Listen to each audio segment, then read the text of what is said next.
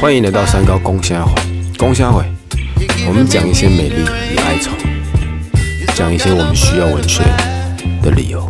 我们这个礼拜要讲的作品是来自元代剧作家关汉卿的《窦娥冤》。作品名称，我觉得很多听众朋友在学生时期上课的时候应该有听过，但内容我怕听众可能就忘了或不熟悉，我帮各位讲一下大要。女主角窦端云。从小，因为爸爸哈窦天章，窦天章要考科举啊，就是个秀才，嗯，没钱，所以只能跟高利贷借钱哈读书吧，考试要钱，然后无力还债，但人家逼债的时候，那就只能卖女儿，啊。所以女儿就送到蔡婆家，蔡婆就高利贷，好，对，当童养媳，改名叫窦娥，基本上就是类似把女儿卖给对方啊，就跟对方的孩子成亲，好，啊，窦娥就嫁过去，嫁到蔡婆家。想不到嫁过去没一段时间，她老公就过世，所以只剩窦娥跟蔡婆就好一老一小相依为命。蔡婆的职业是高利贷，免不了讨债。她，有一天跑去跟一个密医，姓卢呃赛嘛赛驴医哦，好就跟个密医讨债。那密也真够心狠手辣了，就看那个女生讨债不给钱，反而就想勒死她，就暴力。啊，刚好这个时候来一对陌生的父子，叫张女儿。张女儿父子就出手，就帮蔡婆就解了这个为难。可是哈，走了个土匪，就来了另一票更可怕的人。想不到张女儿也不是好人，自以为就是蔡婆的恩人，然后就直接跑到蔡婆他们家住了起来，然后还威胁就是蔡婆就母子要跟张女儿父子结婚，这哪来？鬼扯的东西啊！好，就等蔡婆嫁给他爸爸，那窦娥就嫁给他。那基本上他就是张女儿要染指窦娥了。那窦娥不肯。那张女儿是一个狠心的角色，他就跟刚刚那个医生恐吓，跟医生说：“你要用暴力对待人家，这不对。我我要去好告诉官府，除非你给我毒药，这事情我就不让你好不要扛。”那医生就就给毒药，他拿毒药的目的是要毒死蔡婆了。就想到老人家不在，那他霸占窦娥那就方便多了。反正就故事当中提到煮羊肉汤，然后就下毒，打算毒死菜婆。哪知道他爸爸先回来，就张女儿的爸爸先回来，就喝了那羊肉汤，总要戏。就原本想毒死菜婆，那是报应，毒死自己爸爸。跟张女从头到尾就是狠心的硬角色。爸爸死掉那是刑案的，因为等于是毒杀，所以一不做二不休，就把。赌了这个这罪，就丢给窦娥，自己跑去检举窦娥，跟那个太守说，窦娥就用毒药杀死我爸，好，真的超级糟糕。那如果那个好楚州太守有好好的判案，也也也许是没有太大问题，但哪知道故事硬要引起那种阅读或者欣赏的高潮，那个太守是个智障，完全没有好好的去判案，就直接逼供，就。全面的相信张女的话，然后就直接用刑，啊，用刑本身就不理性，甚至不科学嘛。那跟窦娥也蛮有骨气的，就也打死不承认。但这太守用更糟糕的方式，就直接跟他说：“你不承认，那你可以啊，那我就揍你婆婆，就是好威胁要对她婆婆用刑。啊，她不忍心自己婆婆就被虐待，就想说就认罪，啊，认罪判死刑嘞，判死刑。好，那行刑，行刑的时候他就是含冤含的这太厉害了。他对天立誓，他讲了，人一般死后那个血是往下流，我死后血不往下流，往上流。六月夏天本不会下雪，我等下就下雪给你看。楚州这地方我会让你连续三年都不下雨，就是意思要饿死百姓，那会旱灾。那快手哪管他，头都照砍啊！真的，血沿着白布往上流。夏天六月下起漫天白雪啊！楚州确实发生旱灾，死很多百姓。好报仇。那故事还有下半段，三年之后，窦娥的冤魂居然找到父亲。那我觉得作者可以下这个伏笔，也真是够厉害的。就是刚刚一开始不提到他老爸窦天章，穷秀才，借钱要考科举，还卖女儿，然后这真给考上嘞。然后官运亨通，一路爬到蛮高位置。那窦娥知道自己爸爸当官，冤魂梦境当中就跟爸爸告状。啊，父亲呢来替自己女儿报仇，就把尚书刚好。一干人等的坏人就全部问罪，啊，整个戏剧就结束。呃，不得不佩服关汉卿了，戏剧，他把一些喜跟悲，有大部分是悲哀，那些被委屈的转折也写得很夸张，然后报仇的快感也让我们觉得是个痛快，看起来是个戏剧，但其实认真想一下，今日社会斗娥难道真的只是戏剧？难道真的只是个玩笑吗？我们问一下今天来宾，今天来宾叫熊熊，我们叫熊哥，熊哥。有，远代离我们很远，关汉卿。对啊，但我始终觉得悲剧离我们不远。你觉得今日还有窦娥吗？今日还有窦娥吗？我觉得有。你要说有，我觉得有。说多一点。但你要说要我找一个特定的嘛，我觉得没有哎。我举我自己例子，就是我虽然没有像窦娥，我小时候虽然没有像窦娥那么惨，可是还是有被冤枉过，也被老师冤枉过。有被老师冤枉过，就是因为小时候太皮了，因为觉得好玩，然后白目，然后做一些很白目的事情，然后被老师贴标签就坏小孩。所以之后只要发生什么坏事啊，教室有东西，教室有东西坏掉还是什么，都会第一个谁都没想，金熊是不是你？熊熊是不是你？然后那种感觉就提摩几就白，对啊，对，这。很无力啊！明明就不是你的东西，然后明明没干嘛，可是一开始一开一次两次，一次两次，你会渐渐的对那个人就会感觉人之间就没有互相信任的感觉了。对，对体制吧，或者对师长会有开始怀疑，很失望啊。你刚刚提应该是年纪小的小学吗？嗯，好，年纪小时候状况，好，我觉得小朋友可能对这种事情也无力处理。但随着年龄慢慢增长，长大，国中或者高中，其实这种事情在不同年龄层都会存在。但我们随着年龄增长，应该要更有能力去应对这样一个状况。嗯，你觉得以你现在，你你刚说你今年十九岁嘛？对，十九岁。你觉得你现在能力跟视野，你会怎么重新应对？如果你今日再次遇到这样不公平或不正当的对待？你给自己的建议或给身边的建议是什么？你说在遇到鬼友那种之类的事情吗？对，或遇到斗殴，就是坏人联手，也不要坏人没有联，坏人跟一个笨主管，然后冤屈女，或跟你小学的状况一模一样，反正就是一个不该你承受的压力，对方硬逼你吞下去，就误解你嘛。嗯。可能误解是有伤害，而可能误会你偷东西，然后误会你很可怕的一个罪名，而不是单纯的不喜欢你。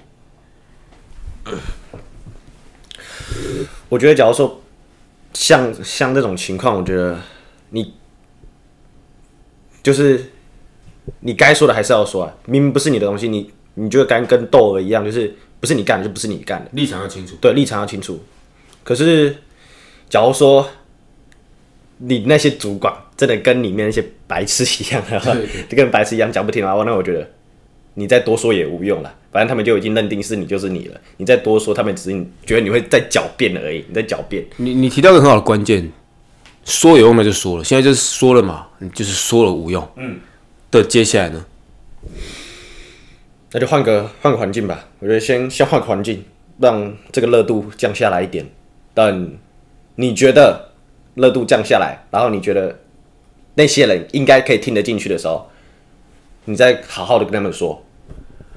蛮聪明，就是先冷静，因为你刚被误会那个当下，可能也会情绪升高，所以就先冷静一下，有点像我们在法律上的先行使缄默权。对，我觉得 OK 呢，就是你也没有能力处理对方的情绪，对方也没有能力处理所有事情的细节的时候，先远离一下。嗯，也许有更好的角度或者更好的资源可以导入，我们再做处理。我觉得就跟吵架一样，因为吵架是两个不同频道的人在互相坚持自己的立场，然后他现在他那些昏官会指使你，就代表他现在他现在立场是这样，而你假如说再做出一些过激的事情，反而会有出反效果。你不就跟吵架一样，先让彼此冷静一点，然后之后再之后双方都冷静过了之后，再对事对事情再做讨论，而不是对人。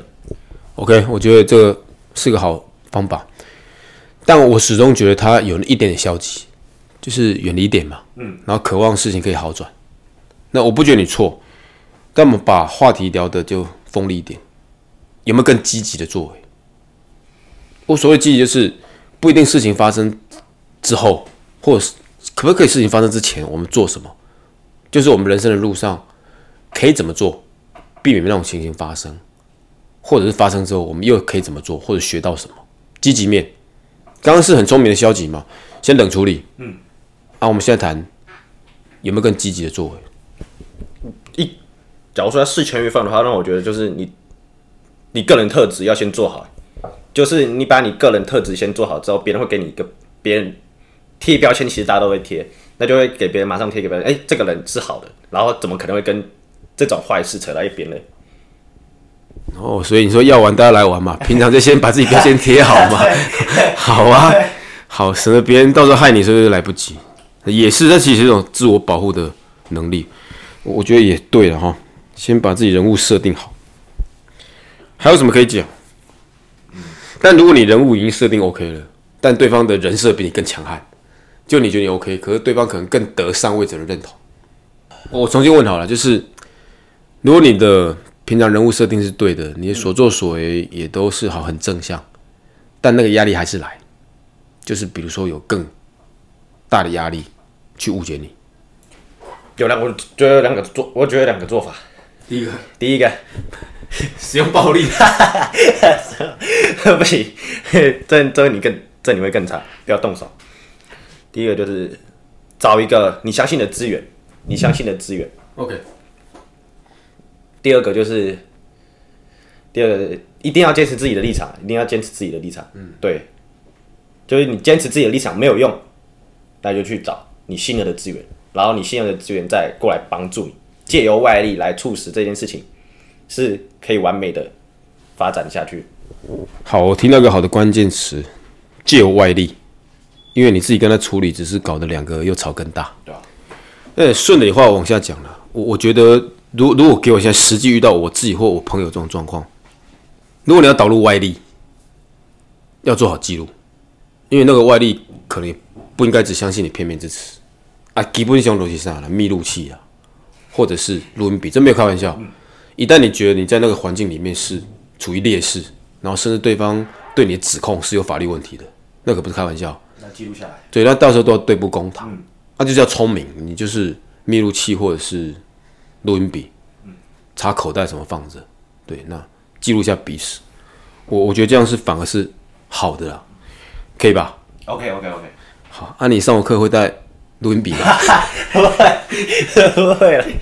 好，其实我自己当老师，也是看过很多在校园这样的例子，才慢慢升华自己的精神层次，然后永远去提醒自己，就是不要标签学生，然后当学生可能有犯错的时候，第一时间去想他可能存在的理由，不要第一时间想去纠正他。像有时候看一些上课趴着，我以前可能就抓狂啊，刚上课你写趴什么？后面我都先问学员你是不是感冒？对，是是不是不知道啊？起码学员的态度会好一点。或者说看到学员一直睡，我会说：“哎，你是不是需要去洗个脸什么的？”我我就是变相提醒我们自己，日后遇到任何比较锋利、比较丑陋、黑暗的东西，我们先用光明面看它，然后尽量能够左右推敲，再去下一个比较公允的决定，然后不要让自己变成某种形式的加害者。那我问你个问题，你觉得你有可能变成意料之外的加害者吗？就我们刚刚觉得窦儿被伤害嘛，嗯，就那法官呢、基本上就是太守。我觉得张女儿不坏，应该说他坏的很彻底啊。他反正他的人物设定就是王八蛋嘛，对。可是官员却助长或被欺骗，那会让我们看那个戏剧的时候，那个情绪张力更高。嗯，因为坏人欺负好人，我觉得啊，差不多都安那样，不，陈果然不是好人被欺负，但那官员真是大家都恨到一个哈。好啊，如何让你自己避免成为那样的太守？要公正真的很难，那就在处理事情的时候，先你可以有主观，你可以有一点主观，可是你不要只相信片面之词。就是你对你对，假如说有两 A 和 B 好了，假如说 A 和 B，我在处理的时候，我可能 A 和 B 都会都会有对各自的标签，可是我在处理事情的时候，我在处理的事情的时候，不能用要对事不对人。我觉得重点是对事不对人。对事不认，那是我们目标。那我现在讲的是如何养成，就你讲一些话，让你身边的人或给你自己一些回馈。我希望做到那样的一个高度，但平常要怎么养成？你觉得就是年轻人吗？怎么养成？多多看那类似的案例，多看类似的案例，从中从错误中学习。嗯，该怎么做？二是从小到大的教育吧。你对教育，教育是一个重点，就是教育不一定只有在书本，就像我我家人常讲，书不能读死书，你要活学有活用啊，对吧？就是你要从文章中，就就算只是故事哎，可它带给我们的寓意，你要运用在生活中。对，好，所以你觉得其实阅读也会是个帮助？嗯，我也这么觉得呢。其实你刚刚提到两个都是阅读了，你说多去接触。相关的案例，我们才知道啊，真的啊！如果我们从来都没有接触过这样故事，确实不会知道我们会有犯错的可能。嗯，但这种东西如果一再的发现，哎呦啊，连太守都会错啊，连总统都会判断错，连父母都会判断错，久了你在那个位置就知道，其实你也可能会犯错。对，啊，那些自以为是的人，基本上就是比较少看到这样的案例吧。不知道自己错在哪里。对，你他他不知道自己错，你如何教他去反省？所以那些人。到底我们给他同理或者同情，他们也不是坏人啊，纯粹就是笨。啊，笨来自于教育的缺乏，啊，那就不是开玩笑的。如果我们长期教育来缺乏这个区块，这种事情只会产生，甚至会放大。所以这样无形中凸显我的伟大。好，这所以好教育的重要性。三哥就好好教窦尔渊，让这个社会多一点温柔跟光明。其实文学作品中里面的黑暗或者丑陋。有时候反而更可以激发我们对善良的需求，就更可以认识真善美了。嗯，好，感谢哈熊哥很诚恳帮我们回答上述问题。接下来帮我们读一小段窦原一小段原文，因为原文实在太长，一小段。好，你倒是暑气轩，不是那下雪天，岂不闻飞霜六月应周眼？若果有一腔怨气喷如火。定要赶得六出冰花滚似锦，免着我失海线。要什么素车白马，断送出古墨荒千。好，熊哥帮我们读原文，我稍微翻译哈。当你说现在暑期是很热，是不是？啊，是不是冬天不会下雪？啊，我就下给你看。如果你有跟我一样满腔的怨火，好，让天空喷出那种白雪，我跟你讲也不难的。那上天下雪干嘛？爱我啊，保护我的尸体。他不让我尸体被夏天的太阳曝晒，所以死了，冤屈而死，哪需要什么素车白马？上天可以替我，上天可以送我人生走最后一趟路。好，就是把他冤屈哈跟上天讲，看起来没什么，但我读的时候觉得很感动的理由是，一个无路可走的人，只能对天呐喊。对，那其实真的超级可怜。好啊，我们不要再可怜了，熊哥。嗯，古今对应吧。关汉卿可以写文章，你可以造句啊，帮我们造个句子。好，生命是无数个悲哀和冤枉所积成，也印证那句“人生无常”。大意是生命是悲哀组成，人生无常。这句子非常的灰暗。你从小是受什么？你真的从小被误会过很多次哦，对啊，很皮啊，就是小时候很皮，因为好奇好玩嘛，然后就觉得现在看起来是白目。可是，在那个时间点，还有那样的心，就会觉得，哎，去捉弄啊，去恶作剧啊，是好玩的，因为就会觉得别人在受到关注吧。小时候你想受到关注，就是既然你好的关注无法被别人认可，那我就想说，那我就做坏的。可是没想到，这样子反而会带来师长师长给你贴标签。好，所以那种标签让你。的生命有一点点的灰暗，可是我认识你现在，你应该是有放下吧？对啊，我我现在随便的都看开了。我觉得还好呢，我我觉得不是说还好，就是那其实是你人生很珍贵的养分，因为你被误会过，你才知道被误会过的难堪。嗯，所以基本上你根本不想做那种事情。对，可是如果从小可能一直被捧到手掌心，功课什么都很优异，他没有被误会过的人，他可能会很相信父母师长都是对的。嗯。某种形式的盲从权威或者是为虎作伥，所以那样的挫折反而会让你人生更有高度。就像那个不经一事不长一智啊，我觉得还蛮蛮符合啦，对吧？对了，也是反映到我们刚刚提到了那些丑陋或者伤痕，是会让我们更认识什么是温柔，什么是真正的好。好，感谢你悲惨的童年跟悲惨的造句，但也还是激发出好的能量啊，高人的厉害。好，那唱歌，好。我曾经堕入无边黑暗，想挣扎无法自拔。我曾经像你，像他，像那野草野花，绝望着，也渴望着，也哭也笑着，平凡着。你的音乐老师有对你贴标签吗？应该有有有，我音音乐还被当掉。你讲一下为什么你要挑这一首或者这一小段？我看了《窦娥冤》，我觉得跟还有被误会，我都觉得那已经不是失望，那已经是很无力了，就是绝望，有没有到那种？就是很无力，就是你在做怎么，你在怎样努力，那个标签就不会掉嘛，就很无力。就是你在找师长啊、父母还是什么的，反正父母都只会相信师长的片面之词。哎，也不能说片面之词，就是因为我太皮了，所以我才才会造成被贴标签。可是我。我会选《平凡之路》这首，我会觉得他他有带给我，就是他唱出了那种无力的感觉。好，所以歌曲跟你的童年经验有些共鸣。你说歌曲名称叫什么？《平凡之路》。演唱的歌手是朴树。那个朴？那个木木加占卜的卜。那我怎么不能？中国大陆演唱者还是？对，大陆的。哦，难怪比较不熟悉。好。感谢你哦，不然我可能一辈子都不知道这样的作品。接下来我们吃东西，具体点，你会挑哪种食物跟豆儿吃？还是你不想跟豆儿吃？你也可以找，比如说张女儿叫吃屎。好，张女儿就直接吃。好啊，豆儿你会挑什么？我不会带他去吃屎，我会带他去吃把肺。那一个说多一点，我会带他去吃千火锅吧。千叶，对我想要想要的把费之后就这样，就是。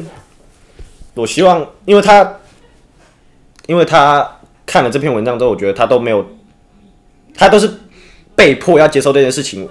我希望大家去吃把费，让他知道，其实有很多事情我们是都可以有选择。是哦，所以好，他的人生真是被迫哦，从小被迫卖出去，嗯，被迫认罪，对，然后唯一的出口就是用死亡当下的仇恨来立誓，对，人生缺乏选择啊，大家去把费可以选很多，对啊，你不错嘛。啊你他如果说好，嗯，我们吃熟悉把费，大家知道自己爱吃什么。可那个窦娥好像元朝来这个地方，他如果第一次进去会吓到哎，你会先让他讲哪一道菜？就假设我是豆儿嘛，我再说哇，那要先吃什么？我就要全部加牛肉，因为比较值钱。所以先加牛肉，然后跟他说牛肉比较值钱。那你你自己去那种地方都先加牛肉吗？对啊，牛肉海鲜啊，我才不会夹蔬菜。来来，所以蔬菜是你不夹的？会夹，就是让汤，就是让汤更有那个味，那个味道啊。但我不会一直刻意去夹蔬菜，我觉得那很浪费钱。他如果豆，我跟你说我不喜欢吃牛肉，他很喜欢吃饭。他如果咬了五五碗那个 好卤肉饭。那我还是带他去我家，我家巷口的卤肉饭好了。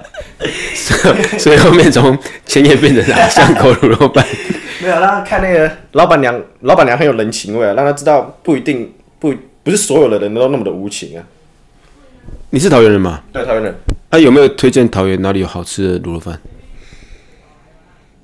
桃园好吃的卤肉饭，我想一下。中立的好不好？可以啊。中立有一家叫。阿布拉，可他不是在做卤肉饭，他是在做羊肉跟面、羊肉跟汤的那种。嗯，只是那边的卤肉饭，卤肉饭还不错吃，我觉得卤肉饭还不错吃。好，所以带豆儿来中立阿布拉，然后挂羊头卖卤肉饭。好了，今天节目我觉得可以蛮完美的哈。今天节目来跟听众朋友说再见，各位拜拜，好拜拜。